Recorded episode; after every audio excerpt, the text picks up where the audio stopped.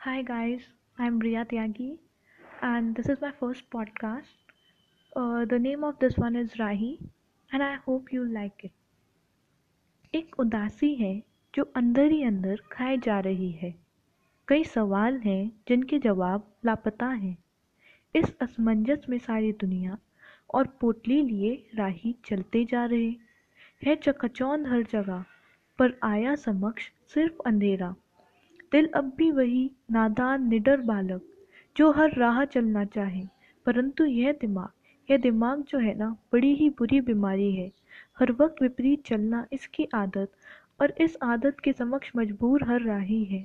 एक पोटली है, जिसमें चंद सपने, ज़िम्मेदारी, यादें और कुछ ख्याल लिए राही चले जा रहा। अधिकतर सपने व ज़िम्मेदारी में झड़प हो उठती, न जाने पगले कौन सी होड़ में लगे। और फिर यादें उन दोनों को अपनी खट्टी मीठी बत्तियों से शांत कर देती। इस बीच मस्तिष्क व दिल भी शांत ना रह पाते।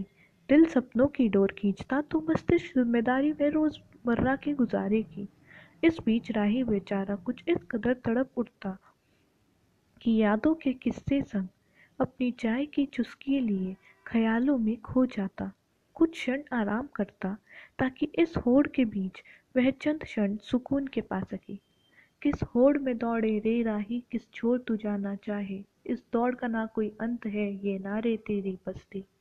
तू चंद चंद ख्याल व यादें लिए, तू चंद ख्याल व यादें लिए, सब की दुनिया में लुप्त हो जा। किस होड़ में दौड़े रे राही, यह नारे तेरी बस्ती, यह नारे तेरी बस्ती। इससे मैं यही कहना चाहूँगी कि हम सब कहीं ना कहीं फंस चुके हैं। जैसे कि मेरी बहन खुद मुझसे मिलने आना चाहती है, पर वह मुझसे मिलने नहीं आ पा रही, क्योंकि उसका काम है, वह इतनी वह इतनी फंस चुकी है अपने काम में, इस, वो उस कश कशमकश में कि वह मुझसे मिलने भी नहीं आ पा रही है।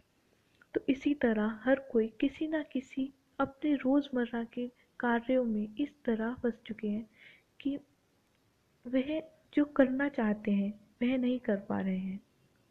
I hope you are like that thank you